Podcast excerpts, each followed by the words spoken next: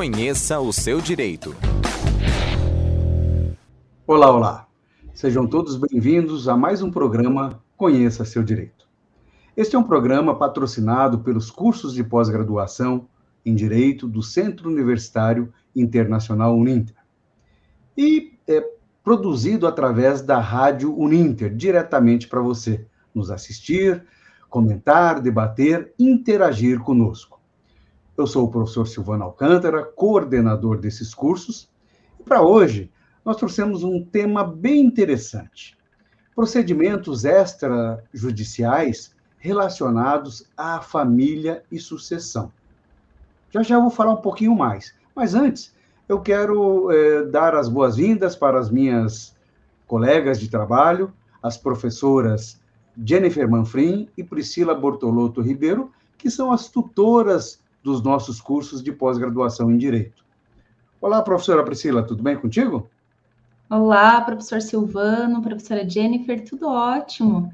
É um prazer sempre estar aqui na companhia de vocês e principalmente falando sobre esse assunto que é tão importante, não é mesmo? Exatamente. Professora Jennifer, tudo bem? Oi, professor Silvano, professora Priscila, olá, telespectadores. Hoje estou muito feliz porque o assunto que eu mais amo na vida, como você, que é o direito de família, muito legal. E tenho certeza que será uma live que vai engrandecer bastante o conhecimento dos nossos ouvintes. Muito bem. Então, vejam, é, nós estamos falando de procedimentos extrajudiciais. Então, aqui é, já é importante realçar alguma coisa. E, é claro, relacionado pontualmente à família e sucessão. Em outras palavras, e num português bem claro para que todos possam entender, são algumas situações previstas no nosso ordenamento jurídico que dão àquele ou aqueles que é, queiram resolver determinado problema ou determinada pendência relacionadas a, a essa matéria, sem que tenham que provocar o judiciário, sem que tenham que demandar judicialmente uma determinada ação.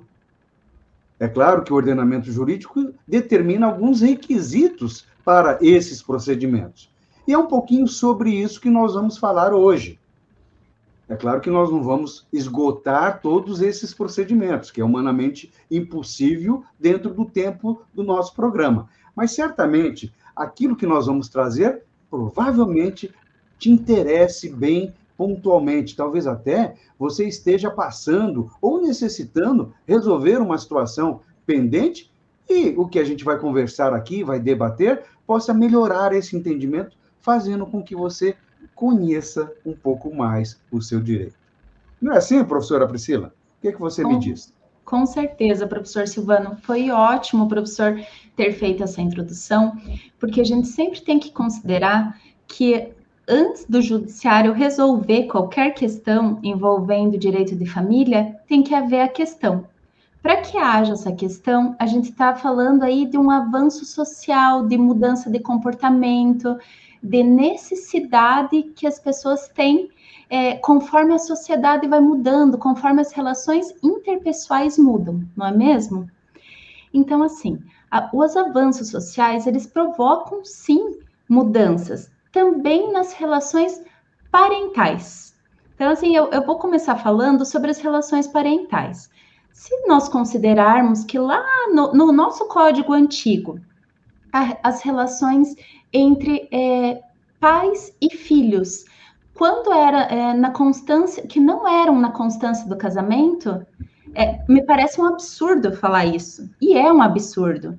Mas no código antigo, os filhos que não eram é, é, não eram do concebidos assim. isso dentro uhum. do, do, casamento, eles não tinham os mesmos direitos do que aquele filho que era considerado é, legítimo, não é mesmo?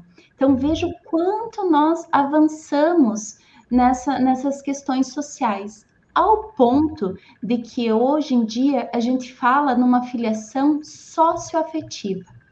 Mas daí vocês vão me perguntar: o que, que seria essa filiação socioafetiva?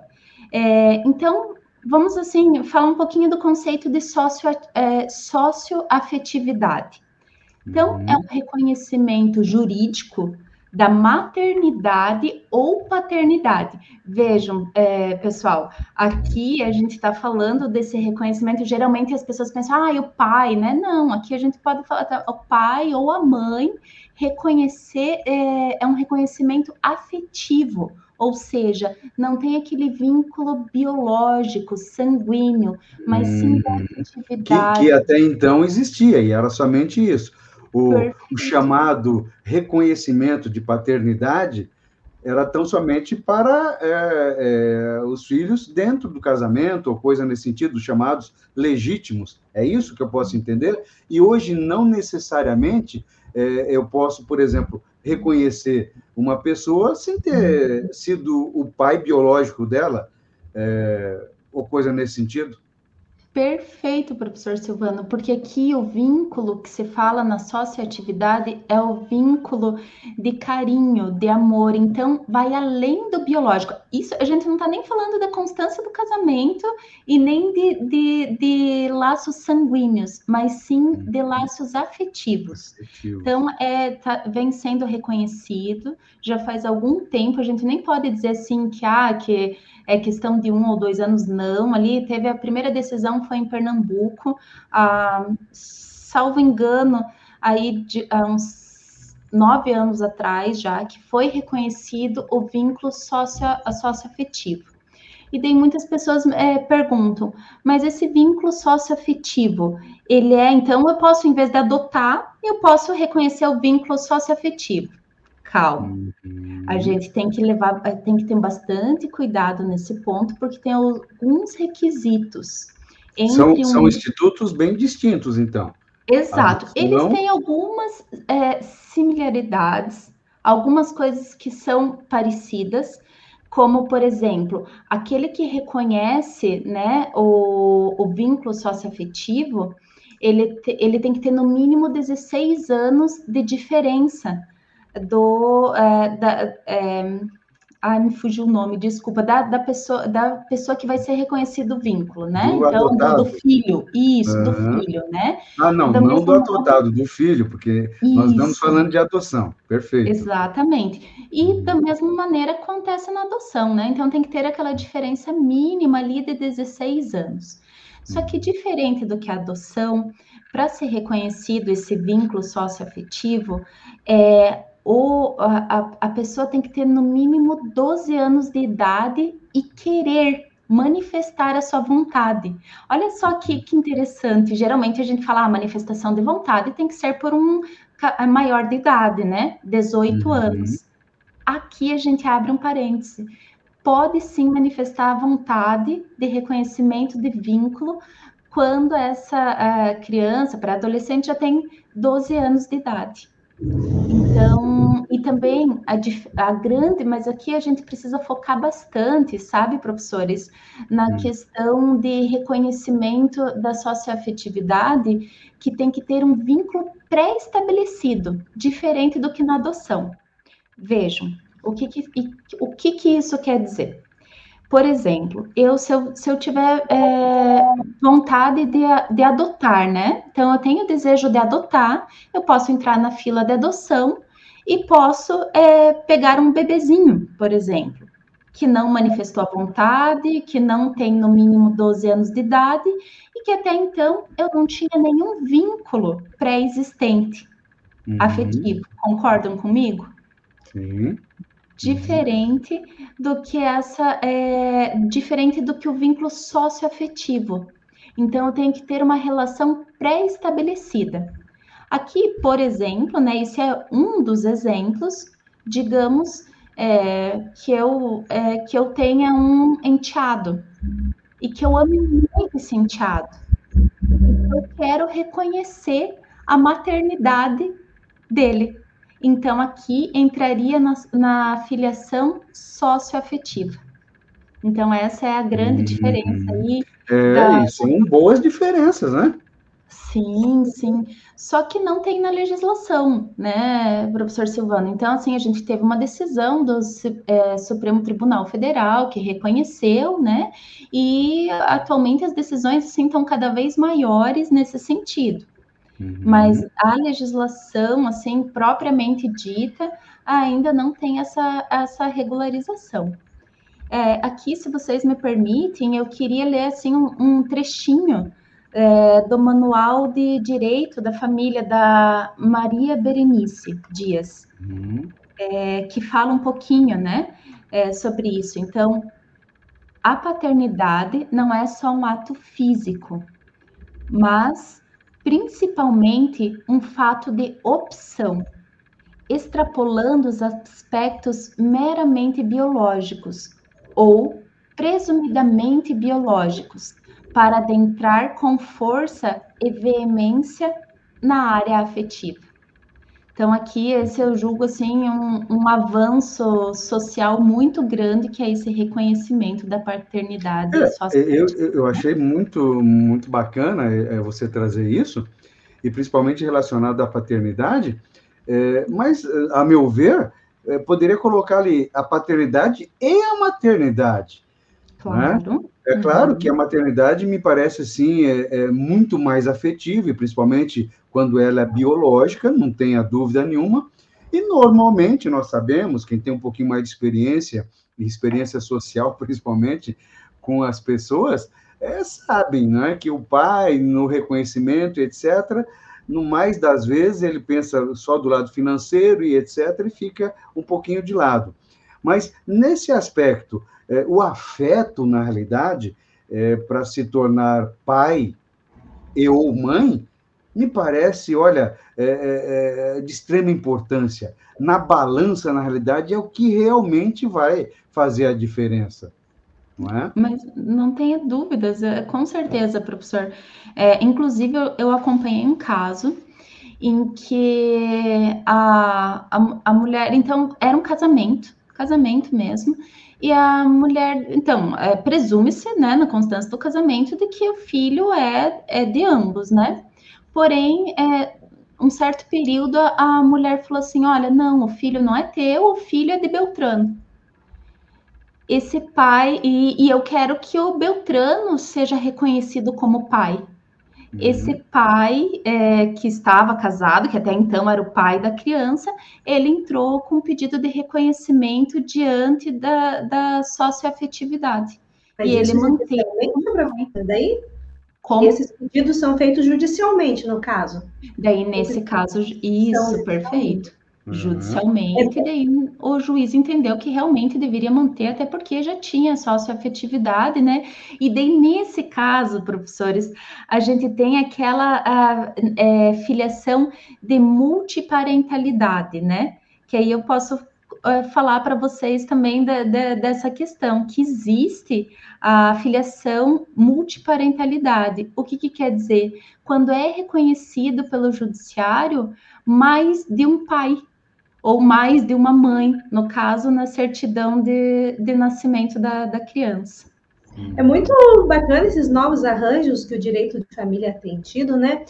E, e nessa questão dos atos extrajudiciais relacionados à família, é também bem interessante nós notarmos que em um primeiro momento em que pese nós tenhamos uma percepção de que as questões relacionadas à família geralmente são resolvidas pelo Poder Judiciário, a maioria delas é resolvida de forma realmente extrajudicial. A partir do momento que uma pessoa nasce, ela é registrada sem que tenha intervenção judicial. Se ela casa, tem todo aquele processo, né, para o casamento, de, de fazer os proclamas e etc.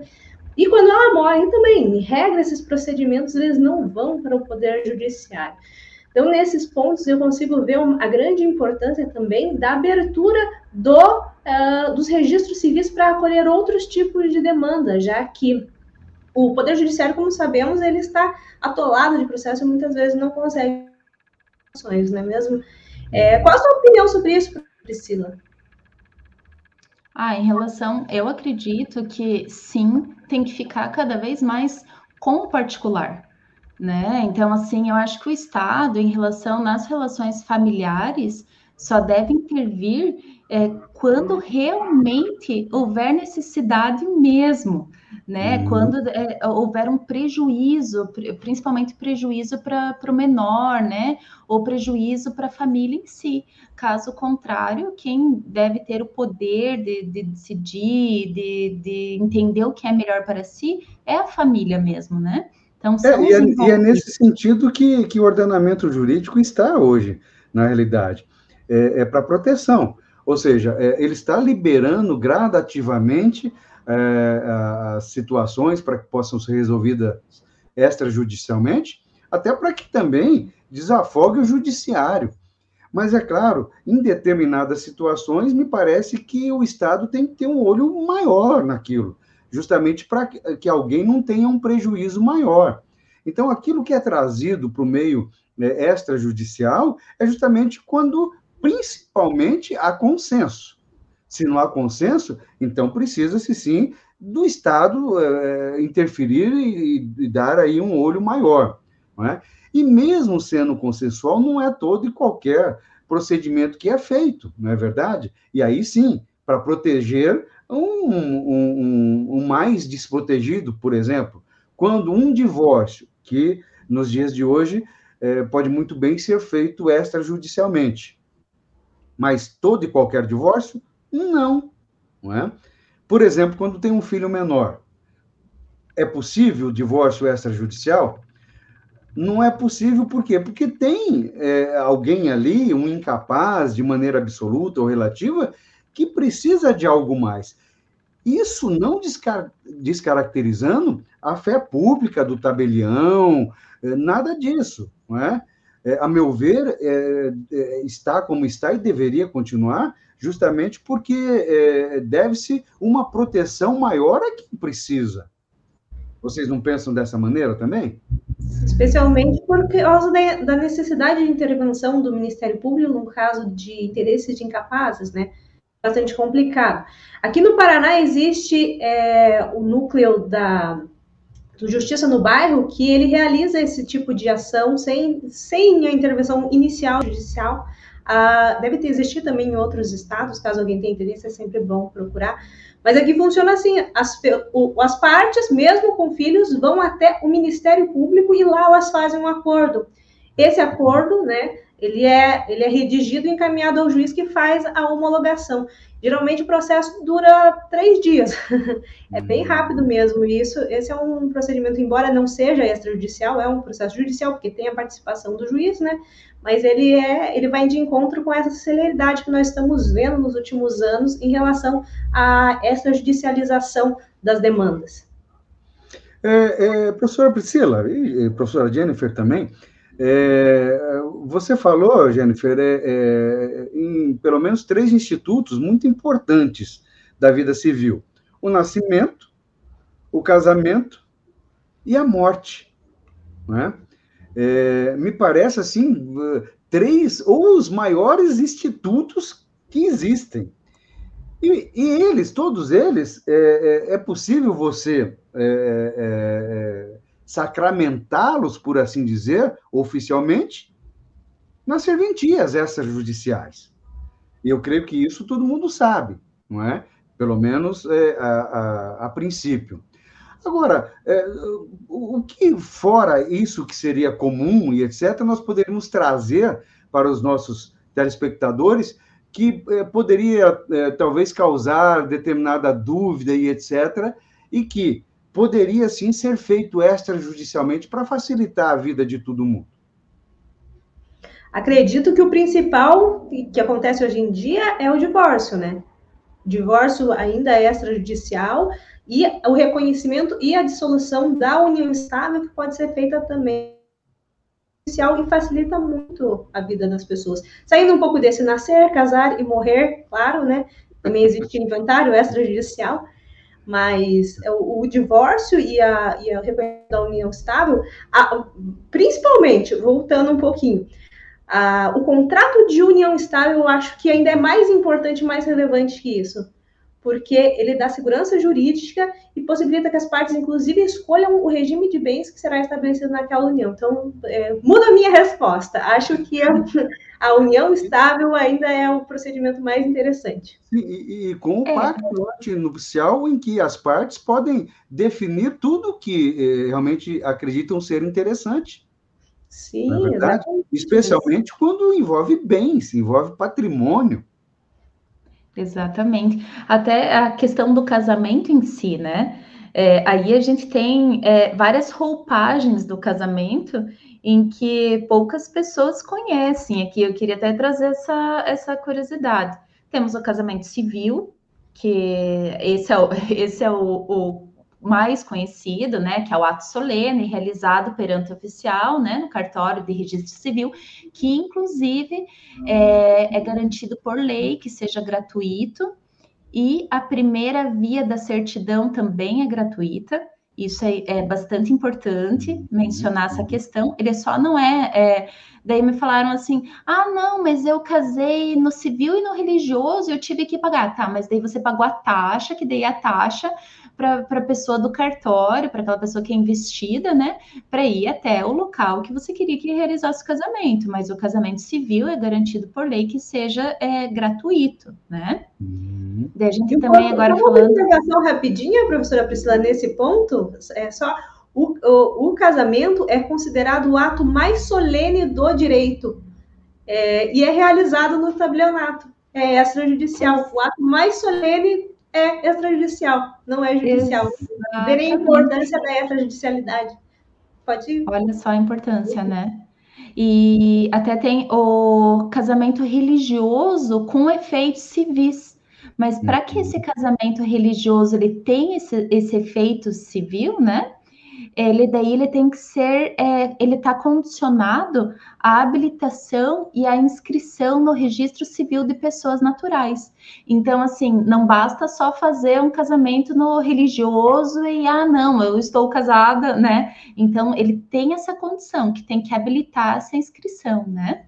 No, no registro civil de pessoas naturais. Daí uhum. também nós temos o casamento por procuração. Olha só, é possível casar com a sogra.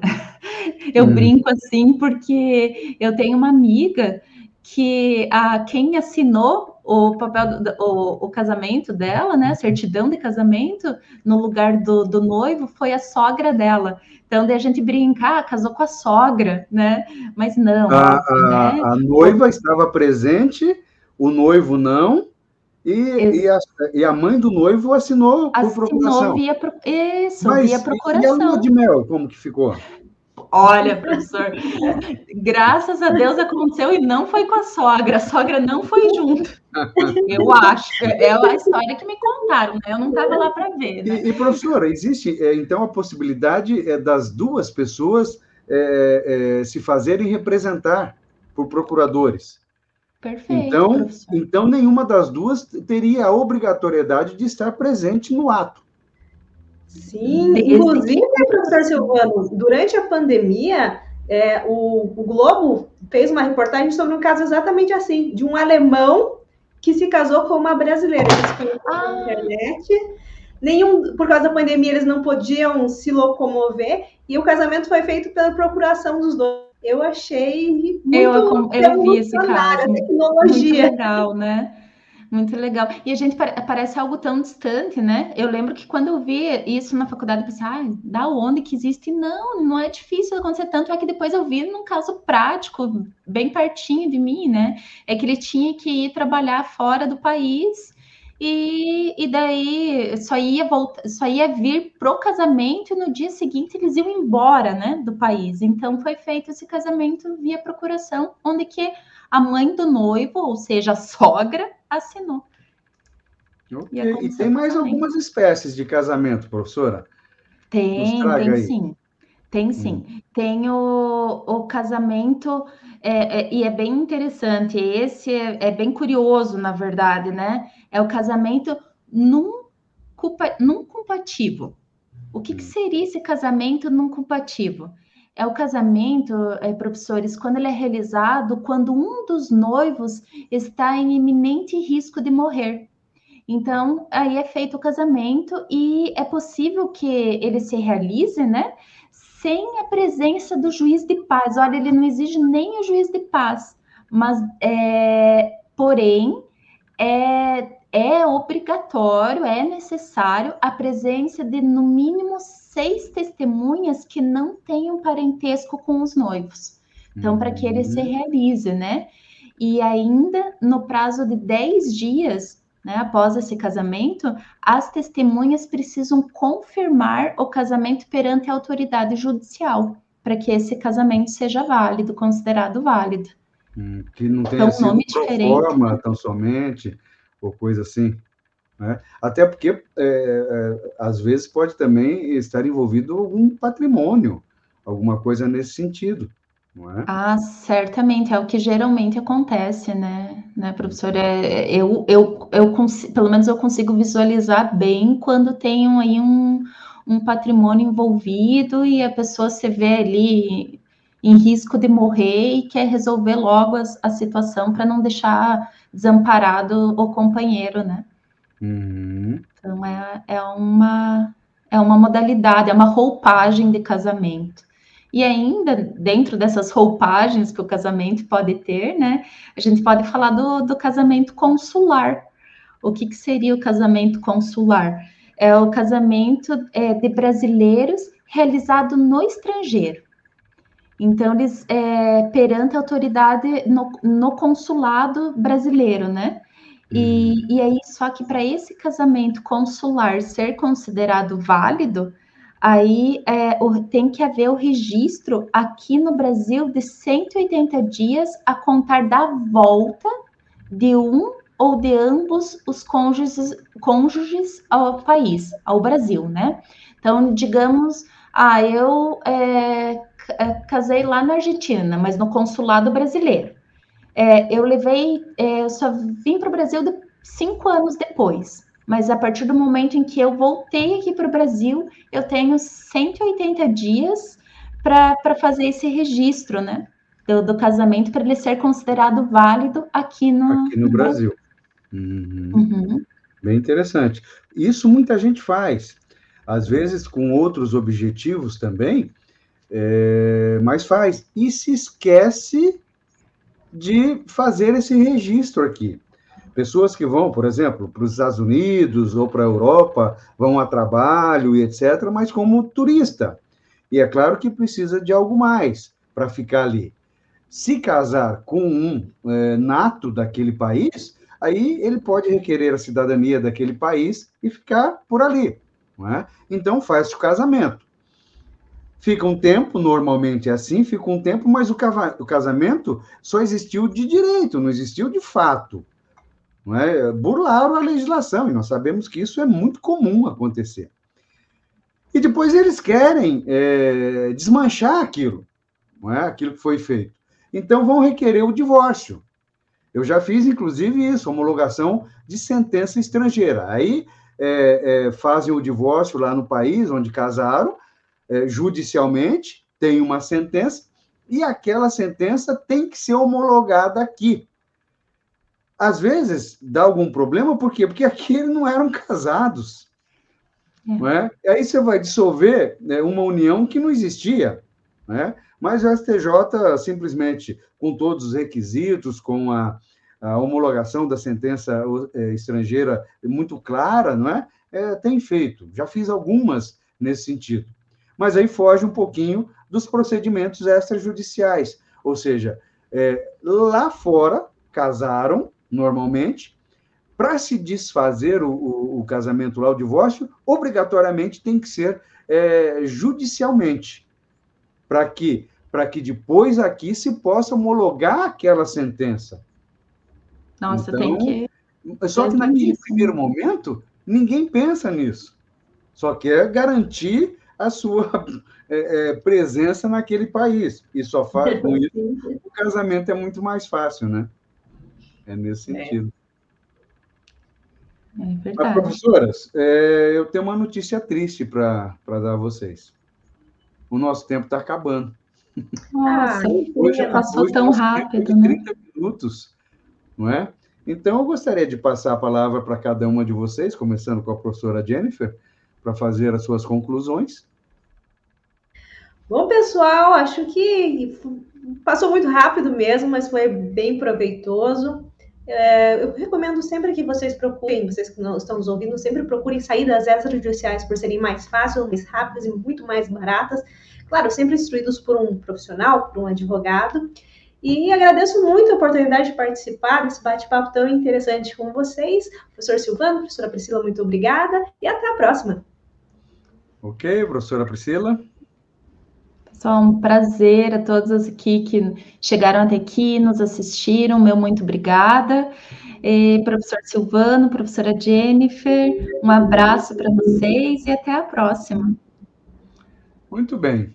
Agradeço a todos que estiveram conosco até agora, esperando ter trazido um pouquinho mais de luz, um pouquinho mais de conhecimento para vocês, particularmente sobre os procedimentos extrajudiciais relacionados à família e sucessão justamente para que você possa conhecer um pouco mais o seu direito. Querendo, tendo interesse em fazer uma pós-graduação na área do direito, acesse uninter.com e busque ali. Temos certa, certamente um curso é, que você vai gostar. Um abraço a todos e até a próxima. Conheça o seu direito.